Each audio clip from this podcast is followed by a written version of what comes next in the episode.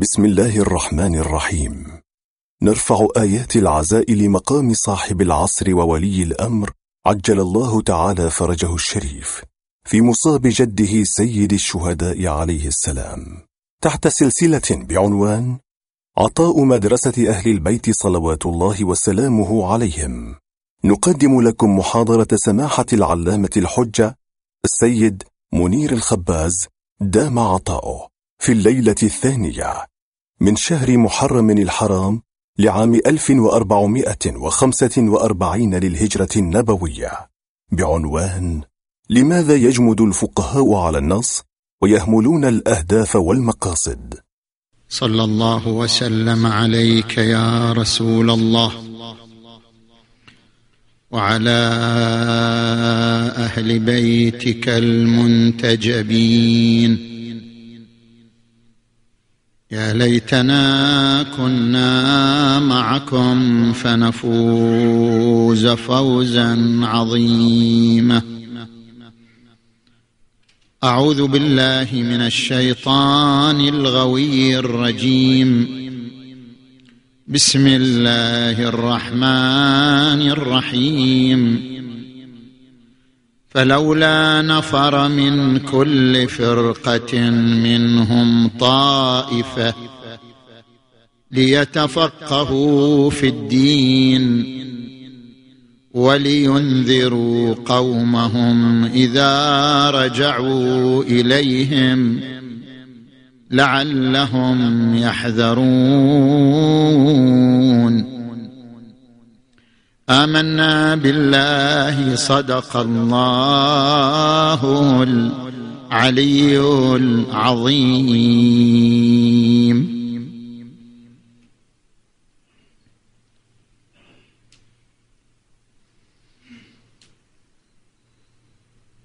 حديثنا بعنوان لماذا يجمد الفقهاء على مفاد النص سواء كان آية أم رواية ولا يتوسعون في المقاصد والأهداف. وهنا نتعرض لثلاثة محاور. في فلسفة العلم وفي أبعاد فلسفة الفقه. وفي المقارنة بين النص وبين فقه المقاصد. المحور الأول في فلسفة العلم وأنواعها. هناك فرق بين علم الفلسفة والفلسفة. علم الفلسفة كسائر العلوم. علم يبحث عن الوجود. هناك وجود واجب كوجود الله وهناك وجود ممكن كوجود الإنسان وهناك وجود علمي كوجود الصور في ذهن الإنسان وهناك وجود خارجي كوجود المادة التي يتعامل بها الإنسان. هذا هو علم الفلسفة الذي يبحث عن الوجود. أما الفلسفة نفسها فهي عبارة عن النظرة التحليلية للظواهر. كل نظرة تحليلية لظاهرة من الظواهر فهي فلسفة. مثلا فلسفة اللغة يعني تحليل ظاهرة اللغة. فلسفة الزمن تحليل ظاهرة الزمن. فلسفة الشعائر الحسينية فلسفة الأبعاد الاجتماعية. كل تحليل لأي ظاهرة من الظواهر يسمى فلسفة. من هنا تأتي عندنا فلسفة الحقوق فلسفة الفقه. يعني تحليل الحقوق تحليل الفقه. هذا يسمى فلسفة الحقوق فلسفة الفقه. الفلسفة تنقسم إلى فلسفة وصفية وفلسفة معيارية. هناك مجلة تصدر من كلية الحقوق بجامعة باريس. اسم المجلة إرشيف فلسفة الحقوق. في هذا الإرشيف يذكر الدكتور النمساوي الحقوقي كالسن. يذكر في هذا الصدد أنه هل يصح أن نقول فلسفة الحقوق؟ ولأجل ذلك هو يبحث في هذه النقطة كيف نفرق بين الفلسفة الوصفية للحقوق والفلسفة المعيارية؟ الفلسفة الوصفية بيان ما هو كائن. والفلسفة المعيارية بيان ما ينبغي أن يكون. تارة نتحدث عما هو كائن. هذه فلسفة وصفية نصفه. تارة نتحدث عما ينبغي أن يكون. هنا انتقلنا إلى المعايير والمقاييس. هذه فلسفة معيارية. كيف نطبق الفلسفة الوصفية والفلسفة المعيارية على مجال الحقوق؟ عندنا اتجاهان. اتجاه يتحدث ما هو الحق؟ ما هو منشأ الحق؟ هذا نسميه فلسفة وصفية. اتجاه يتحدث ما الذي ينبغي أن يكون مظلة للحق أو قاعدة للحق؟ هذه نسميها فلسفة معيارية. الآن أضرب لك أمثلة.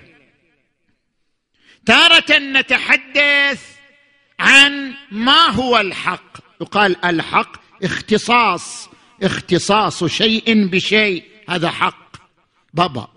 أنا أنزعج واحد يروح ويجي. يا تجلسوا يا تطلعوا برا. الحق اختصاص شيء بشيء. يعني مثلا الإنسان عندما يقوم بتسييج الأرض يضع سياجا على الأرض يكون له حق في الأرض. يعني له اختصاص بالأرض دون غيره من الناس. هذا يسمى حق حق الاختصاص. الحق هو اختصاص شيء بشيء. طيب يجي عندنا سؤال. ما هو الفرق بين الحقوق والأخلاق؟ متى نقول هذا من الحقوق وهذا من الأخلاق؟ الحقوق لها ضمانة تنفيذية جزائية. الأخلاق ليست لها ضمانة تنفيذية جزائية وإن كانت موضوع للمدح والذم. مثلا ما هو الفرق بين الصدق والأمانة؟ الصدق من الأخلاق الأمانة من الحقوق. لماذا؟ ما هو الفرق بينهما؟ الإنسان عندما يخون الأمانة. هو لا ينقض خلقا بل ينقض حقا. هناك حق للذي ائتمنه فهو عندما يخون الأمانة هو يقوم بالإخلال بحق. ولذلك يترتب على الإخلال بالحق ضمان. السارق يضمن المعتدي يضمن. الخائن للأمانة يضمن كل إخلال بالحق يترتب عليه ضمان تنفيذي جزائي. بينما صار كاذب ما صدق. إنسان كذب عليك في شيء والكذب لم يضرك. ليس لك ضمان. يعني ليس للكذب ضمان ولكنه ارتكب عملا مذموما. الكذب خلق مذموم والصدق خلق ممدوح وإن لم يترتب عليهما ضمان بخلاف الخيانة بخلاف الظلم بخلاف الاعتداء. هذه حقوق هذه إخلال بالحقوق. من أجل ذلك عندما نفرق بين الحقوق والأخلاق هذه نسميها فلسفة وصفية.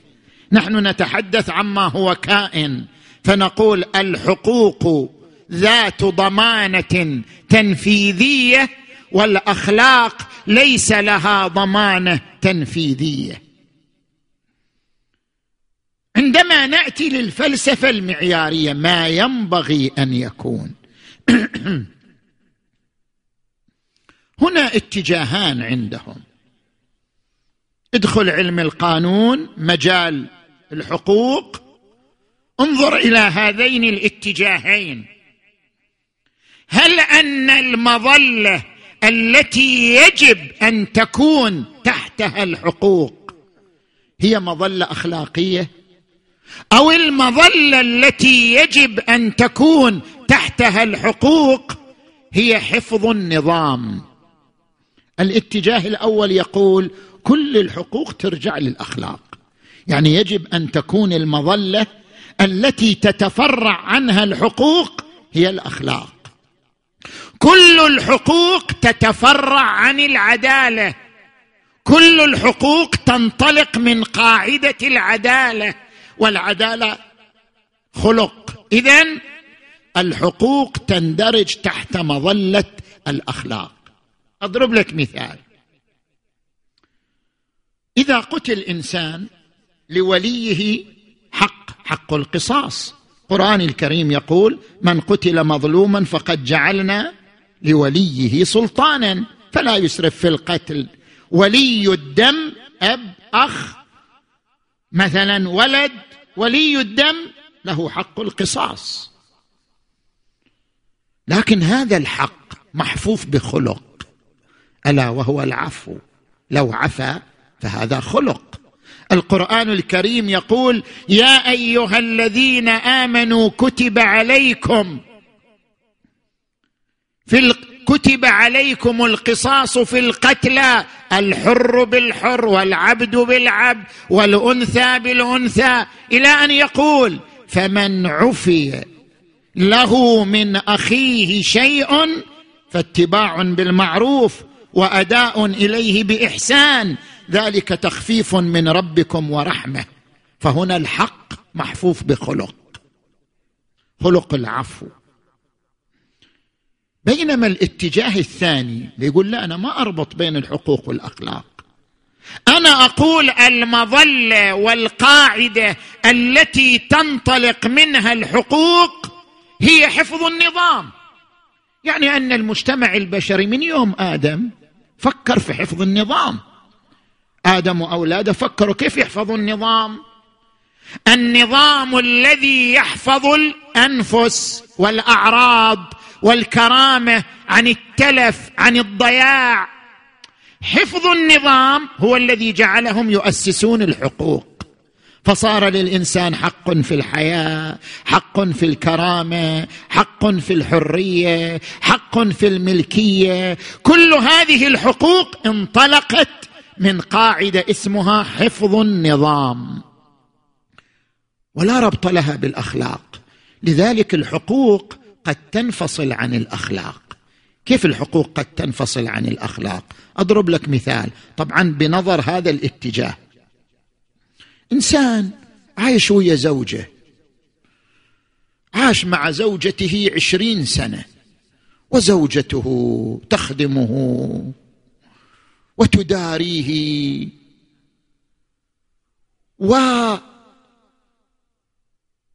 وتقاسي معه كما يقولون مرارة الحياة. هذا الإنسان بعد عشرين سنة من الزواج يطلق الزوجة بلا أي سبب عقلائي. الطلاق بيد من أخذ بالساق. يقول أنا عندي حق. كفله لي القانون. وهو أن لي حق الطلاق بدون أي سبب. فقط أريد أن أغير أريد أن أتخلص من هذه المرأة. هنا تحقق الحق ولكن انتقض شنو؟ الخلق. هذا الإنسان عمل بحق قانوني له وهو حق الطلاق ولكنه طعن في خلق إنساني نبيل وهو خدمة وهو حق وهو خلق المروءة. هذا الإنسان صحيح تمسك بحق قانوني الطلاق بيد من أخذ بالساق لكنه طعن في قيمة إنسانية نبيلة عظيمة وهي خلق المروءة. فهنا انفصل الحق عن شنو؟ عن الخلق. فالذي لا يرى الحقوق منطلقه من الأخلاق يفصل بينها بشكل عادي. يقول قد يحصل الحق ولا يحصل معه خلق. كل هذا يرتبط بالفلسفة المعيارية. ما هو المعيار الذي ينبغي أن تكون تحته الحقوق؟ هل هو معيار خلقي أو هو معيار حفظ النظام؟ هذا يسمى بفلسفة معيارية. هذا هو كلامنا في المحور الأول فلسفة العلم وأنواعها. نجي إلى المحور الثاني. ألا وهو أبعاد فلسفة الفقه. الحقوق لها فلسفة الفقه له فلسفة. الفقه علم وله فلسفة. ما هو علم الفقه؟ وما هي فلسفة الفقه؟ علم الفقه هو العلم الذي يدرس علاقة الإنسان بقانون السماء. العلم الذي يدرس علاقة الإنسان بقانون السماء هذا فقه. سواء كانت هذه العلاقة عبر سلوك كأن يقال الصلاة واجبة الغيبه حرام الكذب حرام أو كانت هذه العلاقة عبر شيء من الأشياء كأن يقال الدم نجس بالنسبة للإنسان كأن يقال الكتاب ملك للإنسان. هذا أيضا قانون سماوي. زين؟ اذا العلم الذي يدرس علاقة الإنسان بقانون السماء عبر سلوك أو عبر عين من الأعيان سموه حكم تكليفي أو حكم وضعي يسمى بعلم الفقه. نحن الآن لا نريد علم الفقه نريد فلسفة الفقه. يعني الرؤية التحليلية لعلم الفقه. الرؤية التحليلية لمسيرة الفقه التي انطلقت من عصر الإمام الصادق عليه السلام إلى يومنا هذا.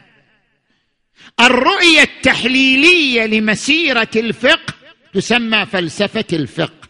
فلسفة الفقه تقوم على أربعة أبعاد.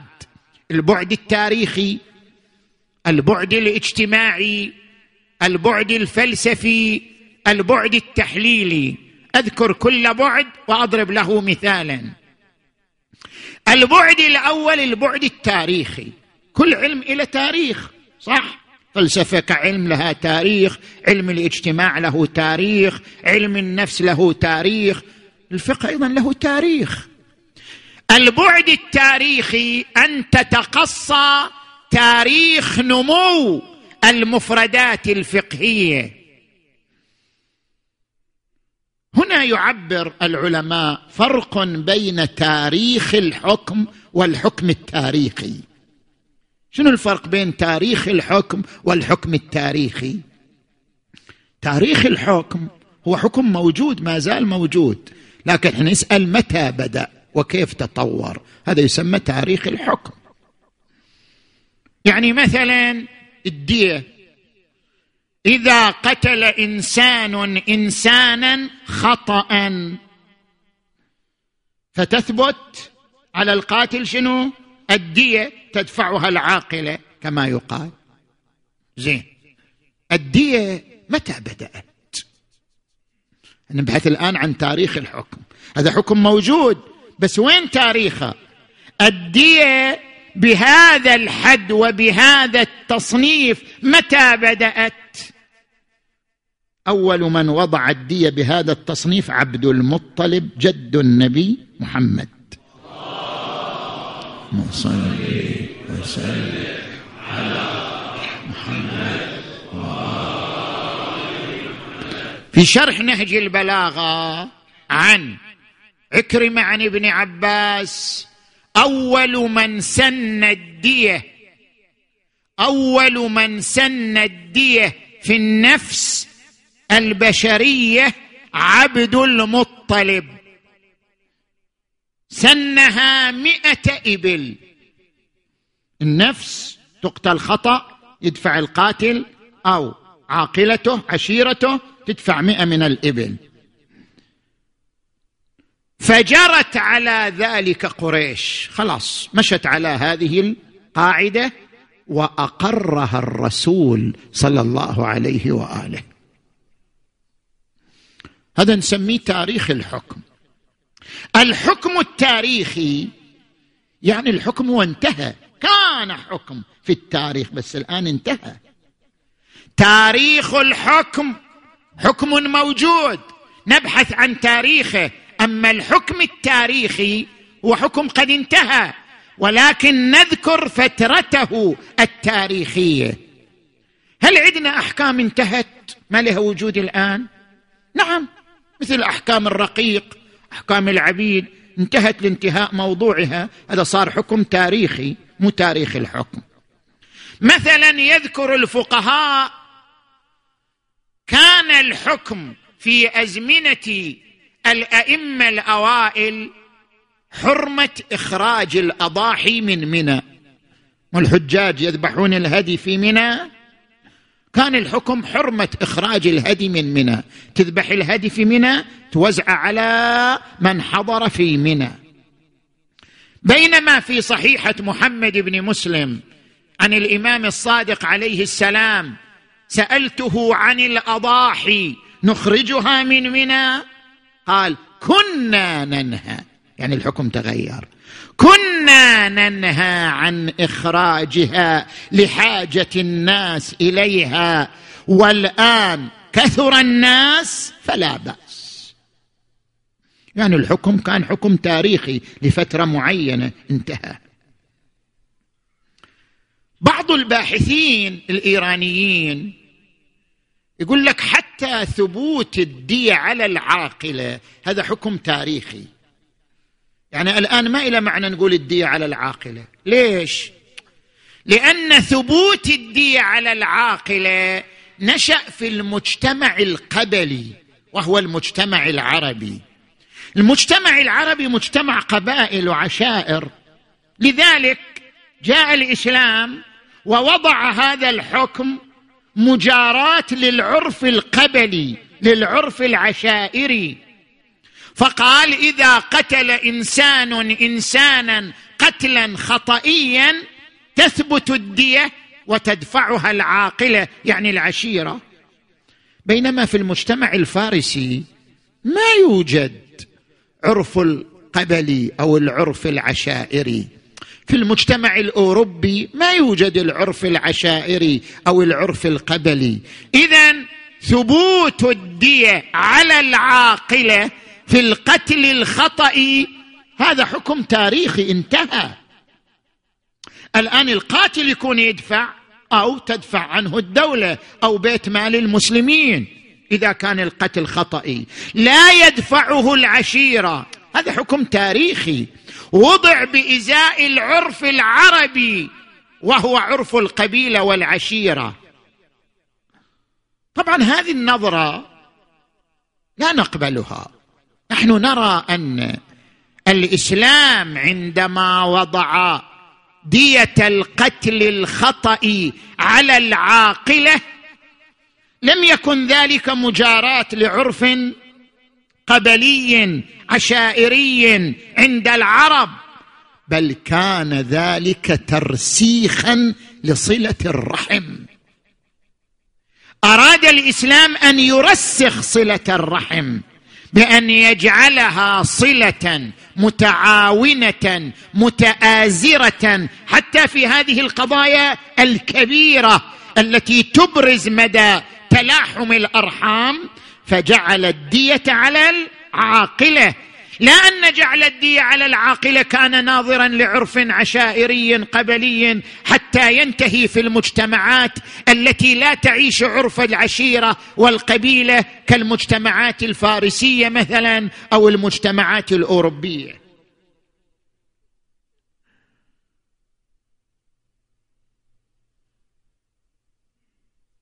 هذا هو البعد التاريخي للفقه. نجي إلى البعد الثاني. ألا وهو البعد الاجتماعي. ركز معي جيدا. سيد محمد باقر الصدر قدس سره في كتابه اقتصادنا. يعبر عن هذا الفهم بالفهم الاجتماعي. ما معنى الفهم الاجتماعي؟ الفهم الاجتماعي أن ينطلق الفقيه من المجتمع إلى النص وليس العكس. يعني الفقيه يمتلك خبرة اجتماعية. نتيجة خبرته الاجتماعية يقرأ النص سواء كان آية أو رواية يقرأه من خلال خبرته الاجتماعية. لذلك يقوم بالربط بين المجتمع وبين النص. من خلال الفهم الاجتماعي. أضرب لك أمثلة للبعد الاجتماعي في الفقه.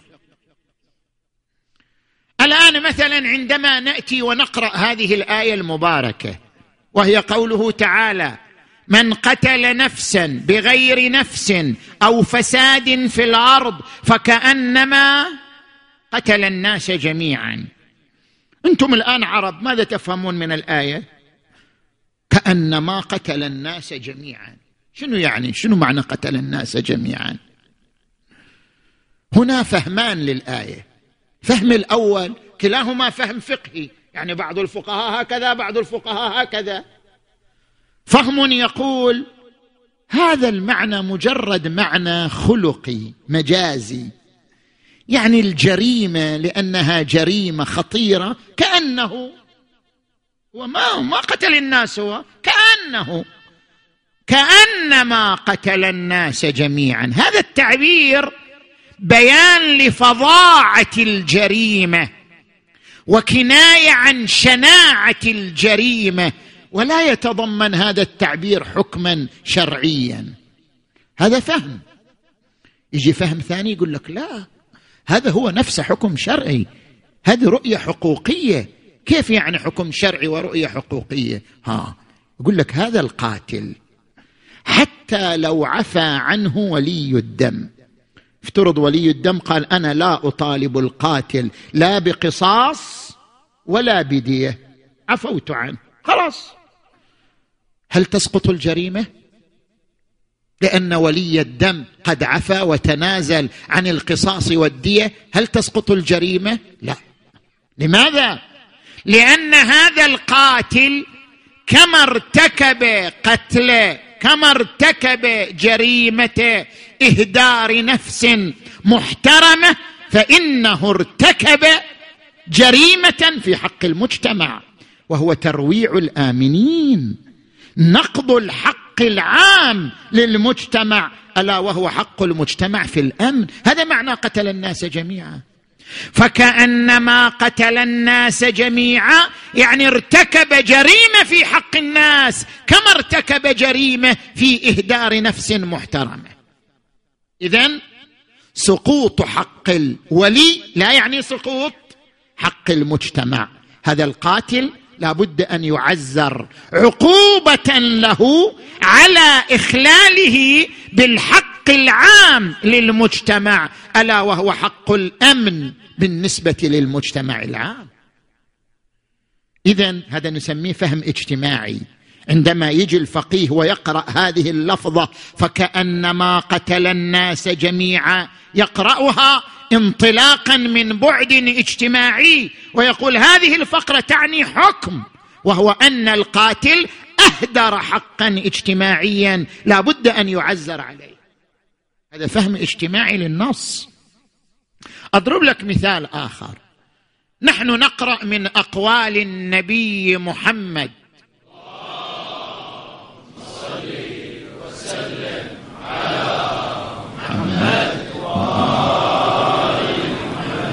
نقرأ لا ضرر ولا ضرار.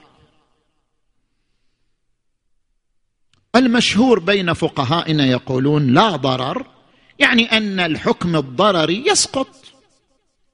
لو فرضنا أن الصوم يضر الإنسان يسقط وجوب الصوم. لو فرضنا أن وجوب الوضوء يضر الإنسان ما يقدر يستخدم الماء يسقط وجوب الوضوء يلجأ للتيمم. كل حكم ضرري يسقط في فرض الضرر. هذا معنى لا ضرر. هذه قراءة لكلمة لا ضرر. هناك قراءة تحمل بعد اجتماعي. لا ضرر لا تعني فقط سقوط الحكم الضرري بل أكثر من ذلك. لا ضرر تؤسس الحكم الذي يسد باب الضرر الاجتماعي. هذا البعد الاجتماعي في فهم لا ضرر. يراه السيدان السيد الصدر والسيد السيستاني أن لا ضرر لها بعد اجتماعي كما أنها تسقط الحكم الضرري كذلك تؤسس لحكم يسد باب الأضرار الاجتماعية. مثل شنو؟ الآن مثلا حق الملكية الفكرية. لو إنسان اخترع فكرة هل له حق الملكية الفكرية؟ لو إنسان اخترع لنا اختراع معين هل له حق البراءة؟ هذه الحقوق ما كانت في أزمنة الإسلام ولا في أزمنة الأئمة الطاهرين. طيب من وين نشرع هذه الحقوق؟ كيف نقول للإنسان حق الملكية الفكرية وهو حق لم يشرعه لا القرآن ولا السنة؟ ما عندنا ما عندنا رواية تقول بذلك. كيف نقول للإنسان حق البراءة إذا اخترع مخترعا؟ نستطيع أن ننتزع حق الملكية الفكرية وحق البراءة من كلمة شنو؟ لا ضرر من خلال البعد الاجتماعي للكلمة.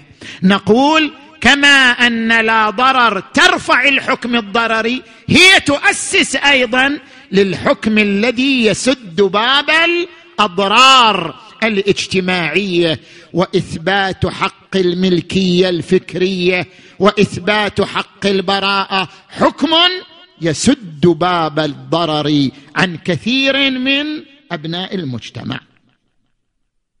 زين. هذا كله نسميه البعد الاجتماعي في الفقه. هذا يدخل في فلسفة الفقه.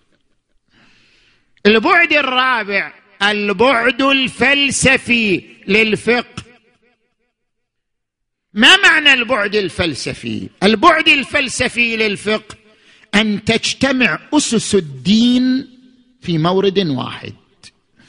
الدين له ثلاثة أسس عقيدة شريعة أخلاق. هل تجتمع هذه الأسس كلها في مورد واحد وموضوع واحد؟ نعم. قد نجمع هذه الأسس في مورد هذا نسميه بعد فلسفي للفقه أن هذا المورد يمثل الدين بأسسه الثلاثة العقيدة الشريعة الأخلاق. مثل شنو؟ مثل الحجاب. الحجاب المرأة تظن أن الحجاب ضيق. شنو الرجال حور مرتاح؟ وهي ضيق عليها الدين وفرض عليها أن تستر شعرها وبدنها. هذا ضيق وإرهاق. هكذا قد تفهم المرأة مسألة الحجاب. لكن الحجاب هذا المورد الواحد يجمع عقيدة وشريعة وأخلاق. عندما ننظر إليه ببعد فلسفي الحجاب واجب شرعي هذا معناه شريعة. ومن جهة أخرى الحجاب رمز للإسلام. الدين اليوم اللي يفرض الحجاب ما هو؟ دين الإسلام. الفتاة المسلمة بالحجاب ترمز إلى السماء إلى محمد بن عبد الله. صلي وسلم على محمد. الفتاة المحجبه عندما تسافر إلى الغرب فهي تعطي رمزية. رمزية أنها تنتمي إلى لا إله إلا الله محمد رسول الله. رمز لعقيدة. رمز لمعتقد سام وهو الحجاب. وأيضا الحجاب تعبير عن قيمة خلقية وهي قيمة الكرامة. لماذا فرض الإسلام الحجاب؟ لكي يرمز إلى أن هذه الفتاة مصونة محوطة وليست سلعة مبتذلة. لكل ناظر ولكل مفتت. زينتها مصونة جمالها مصون فالحجاب رمز للصون والكرامة والحيطة فكما هو رمز لعقيدة ورمز لشريعة فهو رمز لقيمة خلقية ألا وهي قيمة الكرامة. ولقد كرمنا بني آدم. هذا نسميه البعد الفلسفي. نجي إلى البعد الرابع. قلنا فلسفة الفقه تعتمد على أبعاد أربعة. البعد التاريخي ذكرنا له أمثلة. البعد الاجتماعي ذكرنا له أمثلة. البعد الفلسفي ذكرنا له أم مثالا. البعد التحليلي هو عبارة عن المحور الثالث الذي نريد أن ندخل فيه. ألا وهو النص وفقه المقاصد. هناك بعض الباحثين يقول بأن الفقه الامامي فقه جامد وليس كفقه المذاهب الإسلامية الأخرى.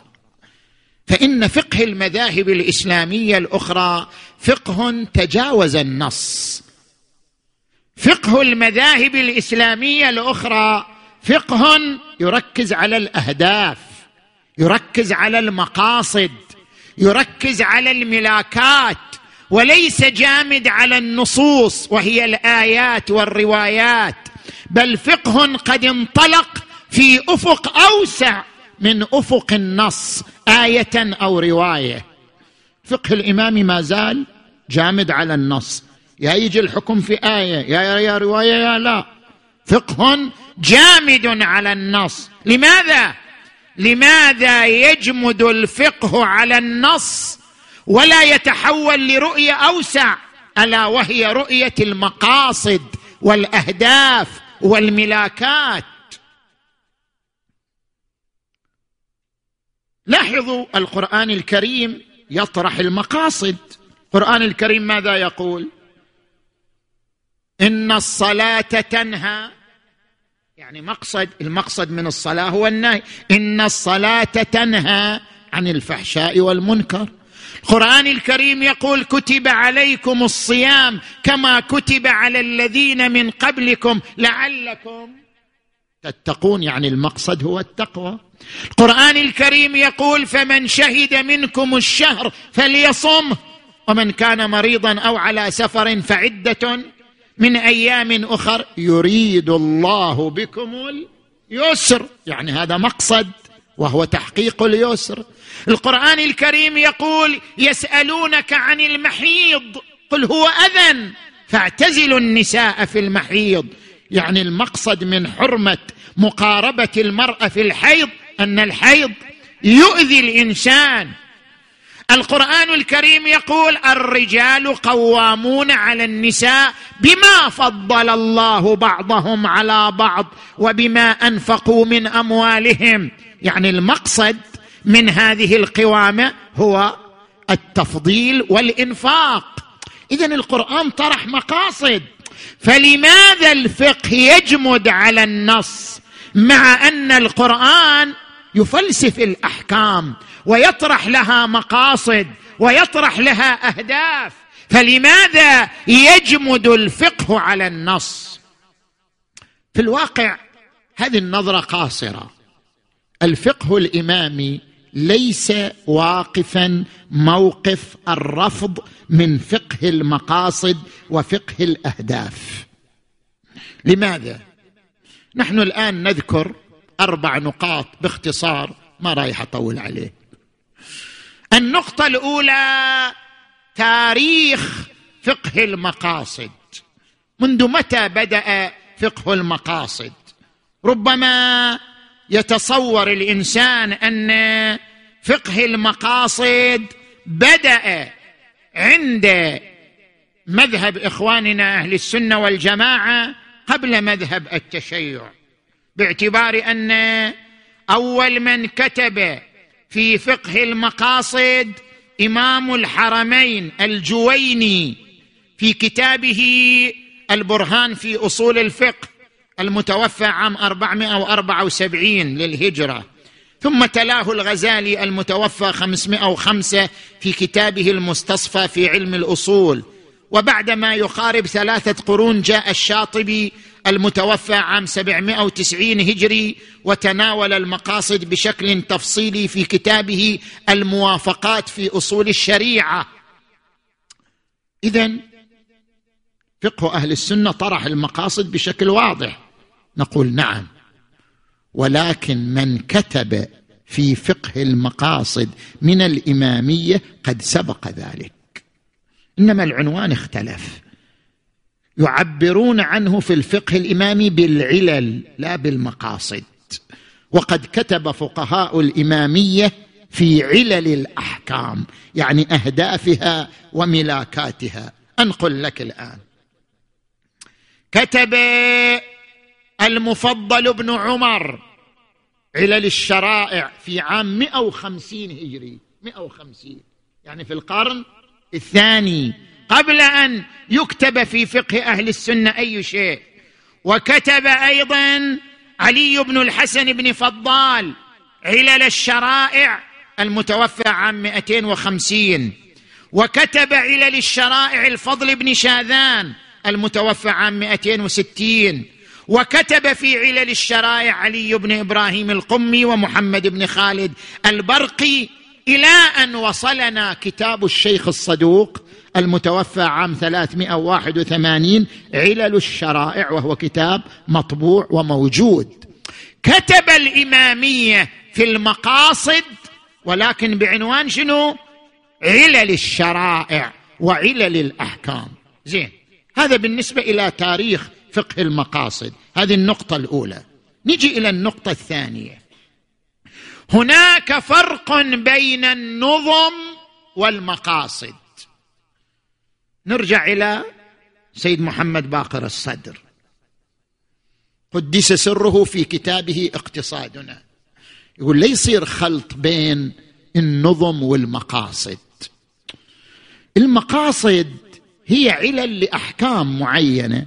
علة حرمة الخمر الاسكار علة مثلا لنفترض علة آه القصر في السفر هو المشقة. هذه علل الاحكام أما النظم فهي أسس الشريعة. شلون أسس الشريعة؟ مثلا عندما نأتي إلى المذهب الاقتصادي الإسلامي. عندنا مذهب اقتصادي إسلامي ونتوغل فيه بشكل عمودي ونصل إلى الأسس التي يقوم عليها المذهب الاقتصادي الإسلامي الوصول إلى الأسس هو وصول إلى النظم والنظم غير المقاصد النظم هي وجوه الإسلام تمثل وجهة نظر الإسلام. ما هي هذه الأسس والنظم؟ يذكر في اقتصادنا ثلاثة أسس الملكية المزدوجة والحرية الاقتصادية المحددة والعدالة الاجتماعية. يقول هذه ثلاثة أسس للمذهب الاقتصادي الإسلامي. أنا ما أريد أشرحها كلها وأذكر لك أمثلة. أذكر مثال واحد يتضح به المعنى. شنو معنى الملكية المزدوجة؟ يعني الملكية الفردية محاطة بالملكية العامة. كما أن الفرد يملك المجتمع. يملك. ولا تكون الملكية الفردية على حساب الملكية الاجتماعية. كيف؟ الآن أبين لك بالمثال. نحن عندنا حديث عن النبي صلى الله عليه وآله من أحيا أرضا مواتا فهي له. إذا واحد يطلع الصحراء صحراء مو ملك لأحد ويقوم ويزرع له ارضا يملك الأرض. من أحيا ارضا مواتا فهي له أحياها بالزراعة أحياها بالبناء يملكها. طيب هذا إذا يزرع له 200 متر يزرع له 500 متر معقولة صح لو لا؟ لو جانا إنسان ما شاء الله ثري وعنده شركات واستطاع عنده عشر شركات واستطاع خلال يوم واحد بالمعدات والآلات أن يزرع مليون متر. يعني يصير إلى شلون يعني؟ يعني إذا نفتح هذا الباب عشر زنادين يملكوا القطيف كلها يحيوها في يوم واحد ويملكونها من أحيا أرضا مواتا فهي له صح لو لا؟ هذه مشكلة. إذا من أحيا أرضا مواتا فهي له لا تنفك عن أساس ونظم من أنظمة الشريعة ألا وهو الملكية المزدوجة. ليست الملكية الفردية على حساب الملكية العامة. هذا الحكم جاء في زمن تحيا الأرض بمعدات بسيطة فأس ومحراث وسماد. إيش قد يقدر يحيي؟ يحيي له 100 متر 200 متر. أما الآن فلو أجعل هذا الحكم على إطلاقه للزم إحياء الصحارى والشواطئ وملكيتها بحجة من أحيا أرضا مواتا فهي له. اذا هناك نظام من النظم الأساسية للشريعة. ألا وهو هذا النظام؟ نظام الملكية المزدوجة. ليست الملكية الفردية على حساب الملكية العامة للمجتمع. فإذا هذا شيء يختلف عن المقاصد. زين هذه النقطة الثانية اتضحت نجي إلى النقطة الثالثة. النقطة الثالثة. قلنا بأن الفقه الامامي لا يرفض المقاصد. وإنما يقول الفقه الامامي التوسع والخروج عن دائرة النص سواء كان آية أو رواية يحتاج إلى دليل. لا يمكن لنا أن نقول بفقه المقاصد وإن لم يكن في إطار دليل مقنع. وإلا لو قلنا بفقه المقاصد دون إطار دليل مقنع للزم محاذير لا يمكن الخلاص منها. مثلا ما هو الفرق بين الزنا والعقد المنقطع؟ الزوج في العقد المنقطع مو مسؤول لا عن نفقة ولا عن مبيت ولا عن معاشرة بالمعروف ولا. طيب يجي واحد يقول إذا كان العقد المنقطع جائز إذا الزنا جائز لكن بتقنين. نجوز الزنا بقوانين معينة. نقول بأنه نعم متى ما صار اتفاق وتراضي بين الذكر والأنثى سواء كان التراضي بسلام أو بإشارة عين أو بنظرة معينة حصل التراضي والاتفاق. اذا تسوغ العلاقة الجنسية غاية ما هناك يتحمل. لو أنجبت لو حملت. يعني بقانون. هل يعني هذا أن نجوز الزنا بتقنين معين؟ بينما النص وارد في وين؟ في العقد المنقطع. فقه المقاصد لا بد أن يعتمد على دليل. عندما نريد أن نتوسع ونخرج عن دائرة النص فلا يمكن الخروج عن دائرة النص إلا بدليل مقنع وإلا ينفتح الباب لكل شيء. يجي مثلا حرمة شرب الخمر. نقول ليش الإسلام حرم الخمر؟ لأنه مسكر. طيب إنسان لا يسكره نصف كأس. يشرب خمر. وهو إنسان لا ما يسكره إلا سطل كامل. يقدر يشرب جيك مثلا. وهك يعني هكذا ينفتح الباب. مشكلة. بالنتيجة التوسع يعني الخروج عن دائرة النص بعنوان فقه المقاصد. يحتاج إلى دليل مقنع. فما هو ذلك الدليل المقنع؟ الدليل المقنع أحد طريقين الظهور العرفي والاستقراء التام. الظهور العرفي بمعنى أن يكون النص. إذا عرض على العرف العربي يستفاد منه هذه التوسعة. فالتوسعة مستفادة من النص نفسه.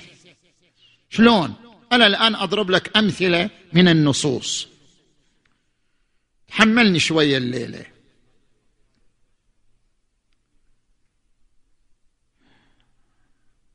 الأداة الأولى من أدوات الفهم العرفي للنص.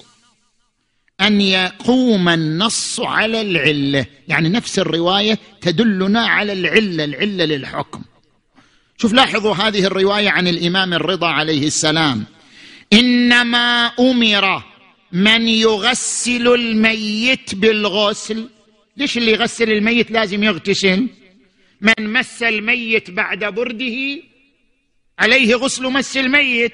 ليش؟ الإمام الرضا يقول إنما أمر من يغسل الميت بالغسل لعلة الطهارة مما أصابه من نضح الميت لأن الميت إذا خرجت منه الروح كان أكثر آفة.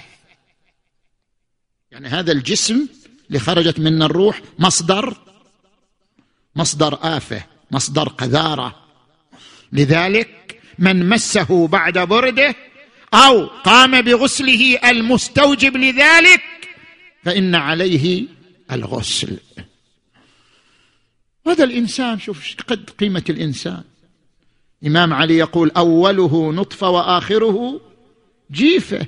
ما لابن آدم والفخر. افتخر على مين أنت؟ ما لابن آدم والفخر. وإنما أوله نطفة قذرة.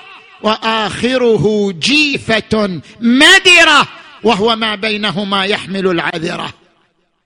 شنو قيمة هذا؟ هذا نص. وضح لنا ما هي العلة في غسل مس الميت. زين. أنا أذكر لك رواية. رواية تقول أربعة يتمون. في سفر كانوا أم حضار؟ يعني صلوا دائما تمام. أربعة. أربعة يتمون في سفر كانوا أم حضر المكاري حملدار والكري والراعي والإشتقان. إشتقان يعني صاحب البريد. ليش دول الأربعة يتمون؟ لأنه عملهم. الإمام يذكر العلة لأنه عملهم. شوف شلون أفهام الفقهاء. سيد الخوء يجي للرواية يقول لأنه عملهم يعني لأن السفر مهنة لهم. الراعي سفر مهنة إلى البريد السفر مهنة إلى الحمله دار مهنة إلى كل من كانت مهنته السفر. اذا هو شنو؟ يتم.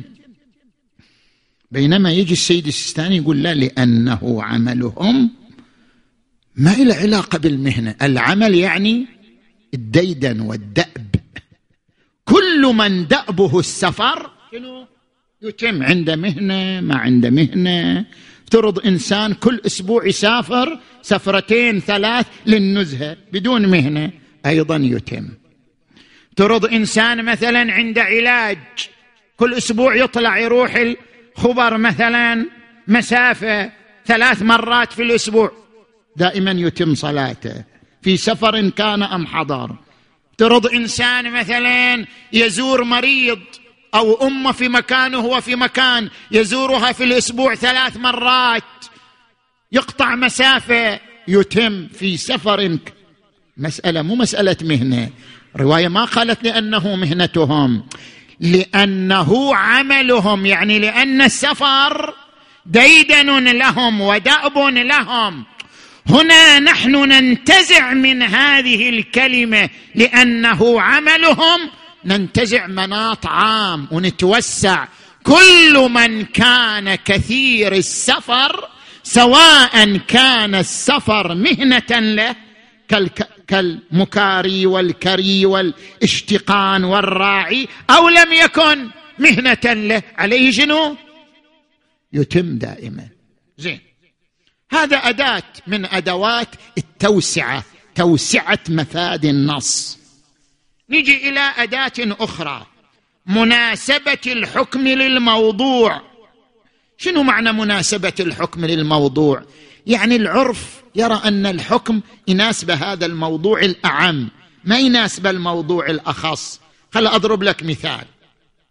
صحيحة عبد الله بن سنان عن الإمام الصادق عليه السلام يجوز للمريض أن يقرأ في الفريضة الفاتحة وحدها. ده أنت مريض؟ تقدر تقتصر على سورة الحمد وتركع ما تقرأ السورة بعدها. رعاية لمرضك. طيب هذا النص وين ورد؟ في المريض. هل نقدر نتوسع؟ يقول الفقهاء نعم. يتوسع لكل مضطر سواء كان مريضا أم لا. والله أنت الآن تخاف إذا تقرأ السور تغلق البوابة وأنت عندك سفره في الطائرة. مو ضرورة تقرأ السورة تقتصر على الفاتحة وتركع حتى تدرك سفرك. أو أن هذا إنسان مثلا مضطر الآن عند مريض.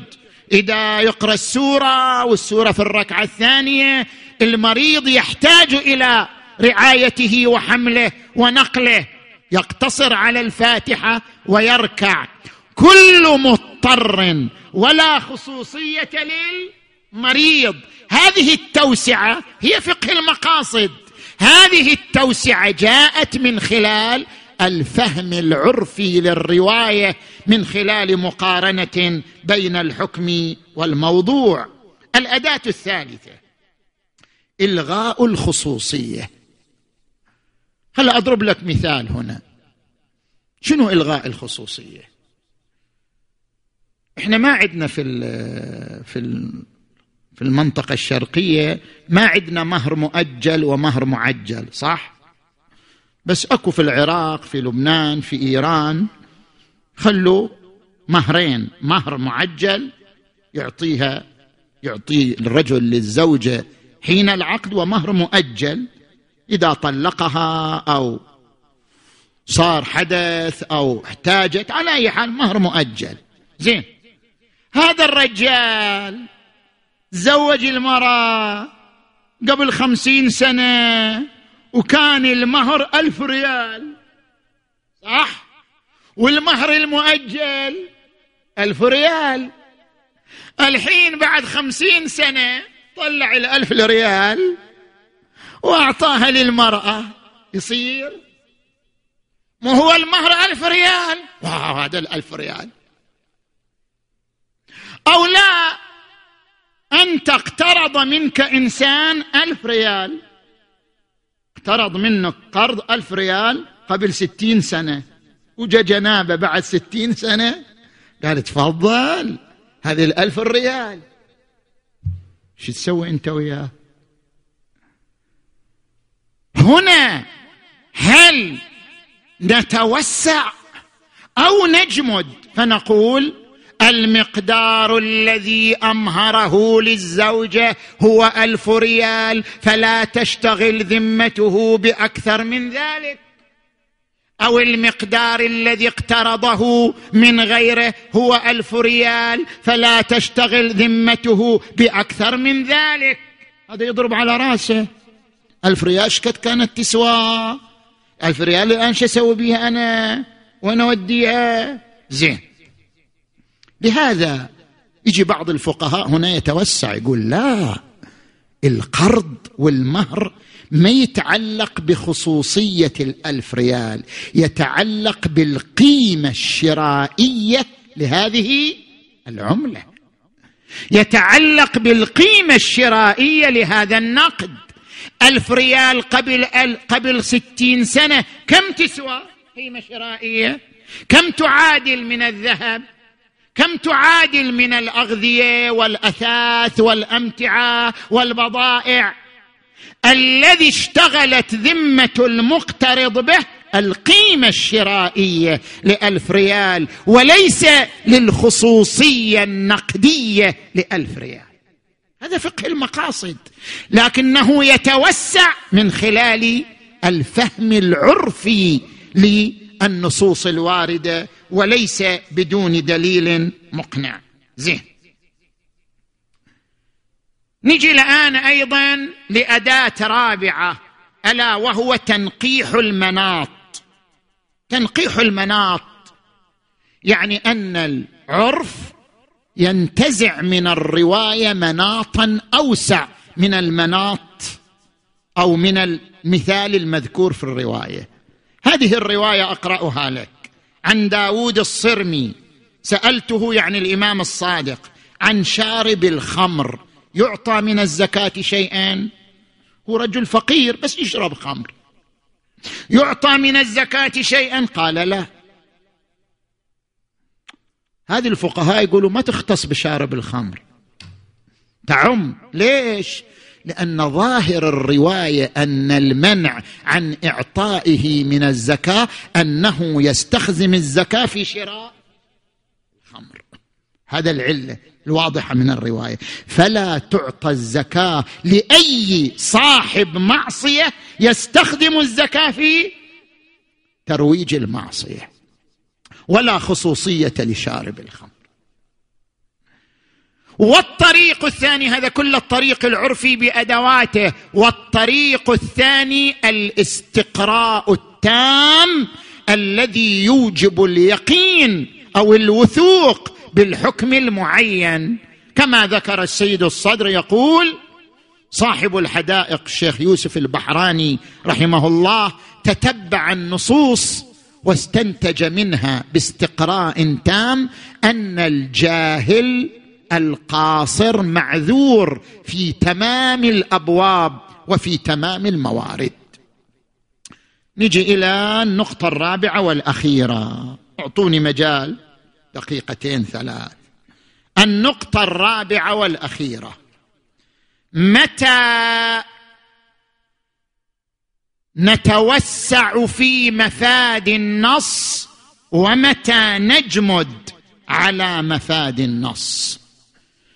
إنما نتوسع في مفاد النص ونذهب إلى فقه المقاصد إذا استنتجنا من النص أو من الاستقراء التام الموجب للوثوق أو اليقين العلة التامة.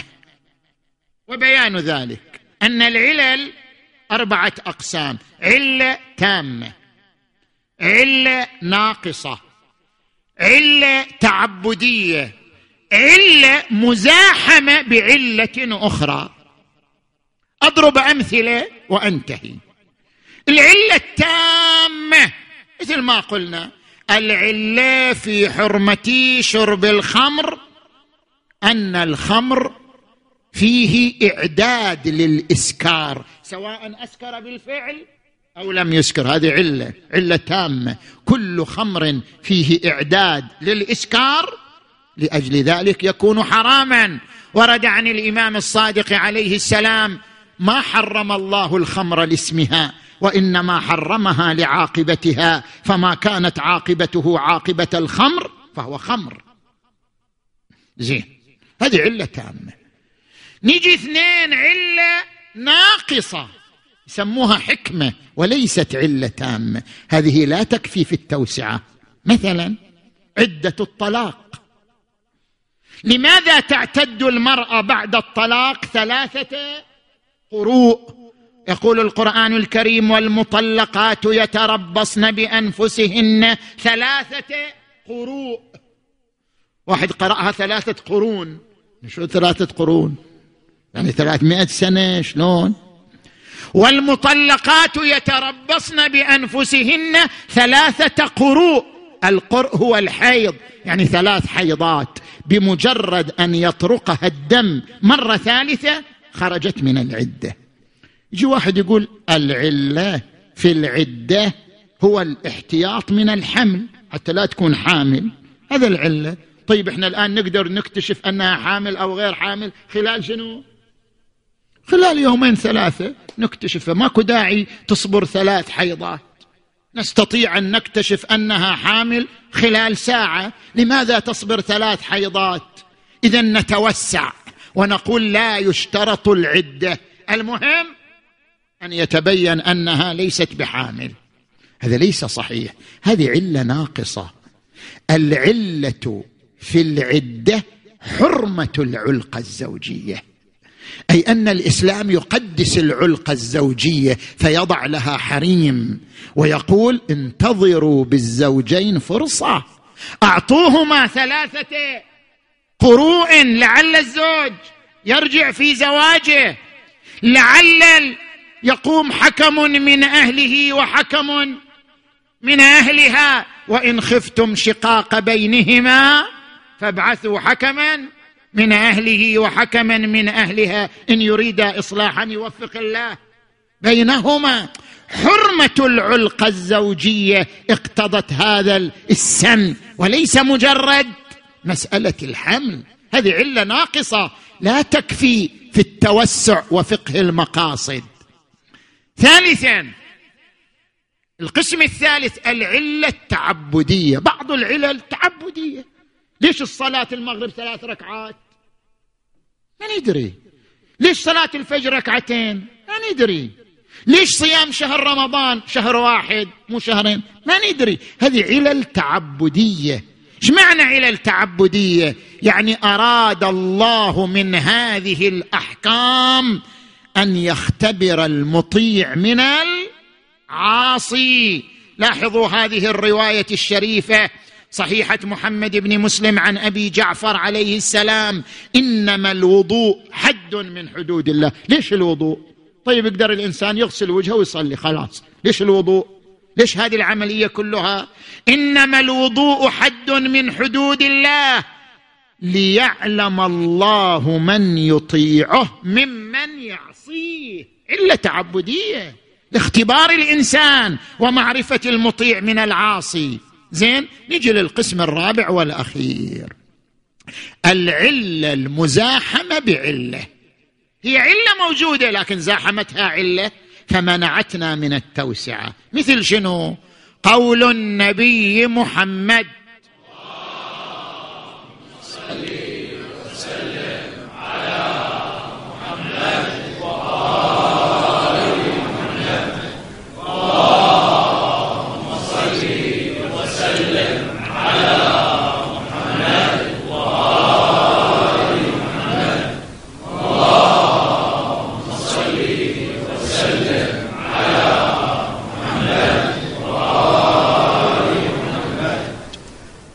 صلى الله عليه وآله يقول لولا أن أشق على أمتي لأمرتهم بالسواك عند كل صلاة أو عند كل مسجد.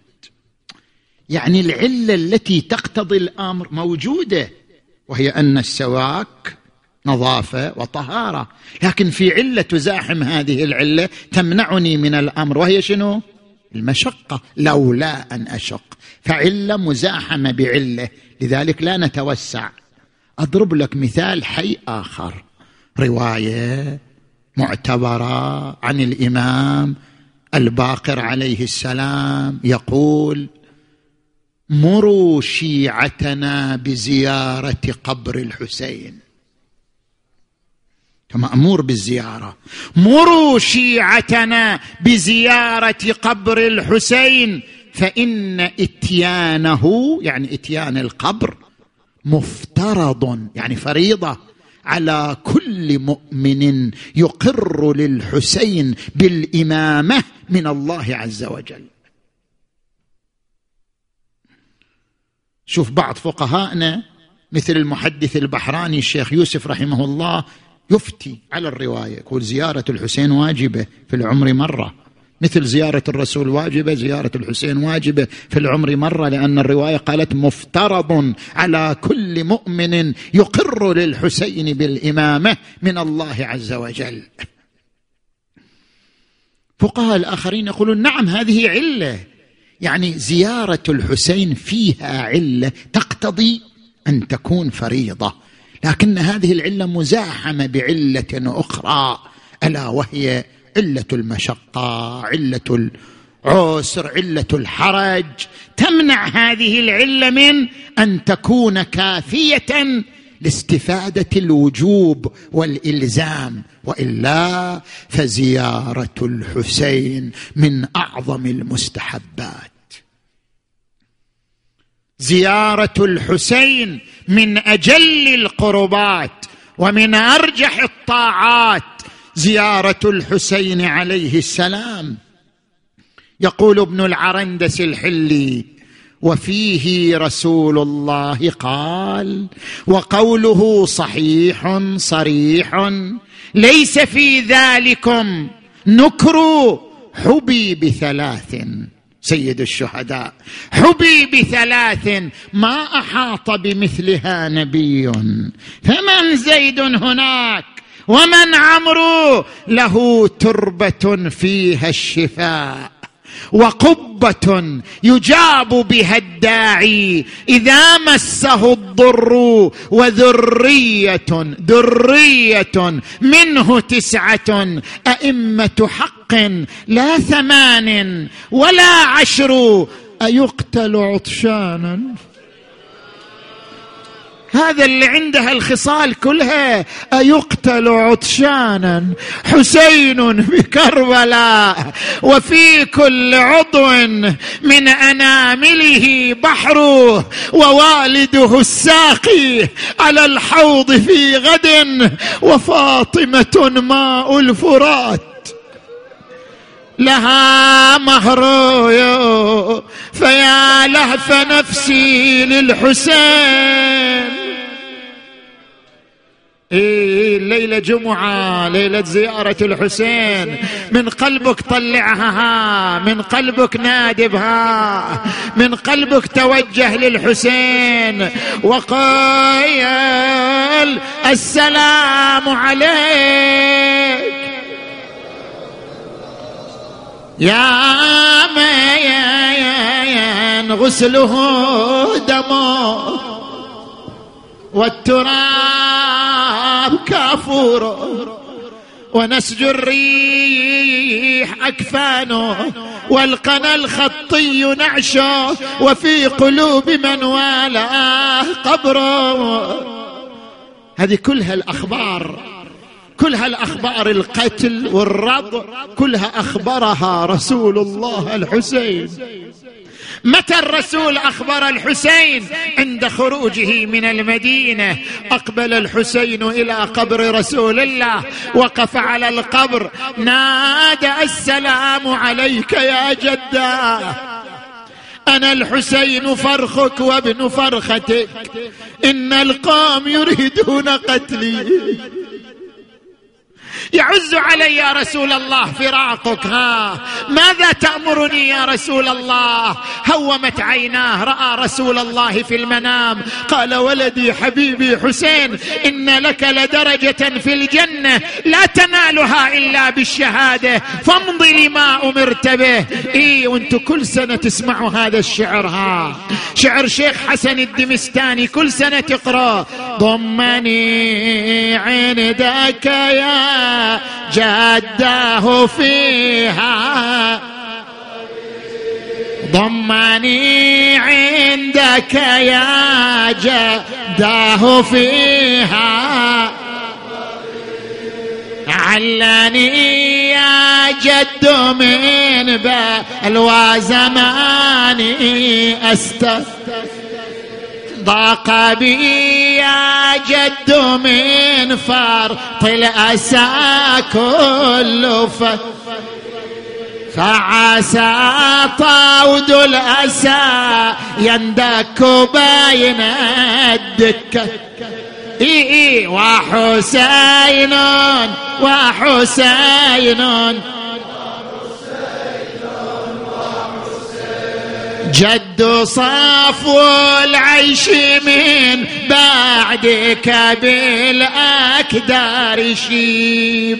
وأشاب الهم راسي قبل إبان فعلى فعلى من داخل القبر بكاء.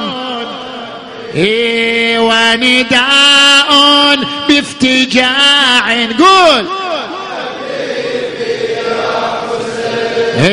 ونداء بافتجاع. يا حبيبي. وحسين وحسين. شي يقول له شي يقول له ستذوق الموت ظلما ضاميا في كربلاء وستبقى في ثراها عافرا من اسمع اسمع وكأني بلئيم الأصل شمر. وحسينا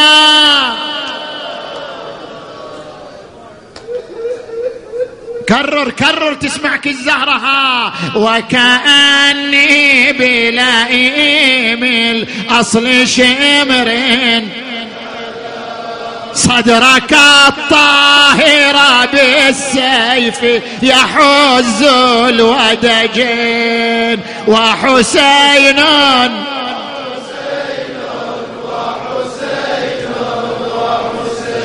تقول له يا شمر بالله تخلي. تقول له يا شمر بالله تخلي. وما شافه من الطبرات يكفي. تشوف يلوج ما غير النفس بيه. إيه والله عين نوب يفتحها يا يا يا يفتحها ويفغى يا يا يا خايب خل أخوي حسين ساعة. أغمض له ومد للموت باعة. إيه والله ما هو شمامة الحلوة يا يا يا. حلوة طباعة يا يا. قتلوه بعد علم منهم أنه خامس أصحاب الكسى يا الله ليلة الجمعة نقرأ الدعاء. بسم الله الرحمن الرحيم. امن يجيب المضطر إذا دعاه. امن يجيب المضطر إذا دعاه. امن يجيب المضطر إذا دعاه. أمن يجيب المضطر إذا دعاه أمن يجيب المضطر إذا دعاه بصوت واحد يا الله. يا الله. يا الله. يا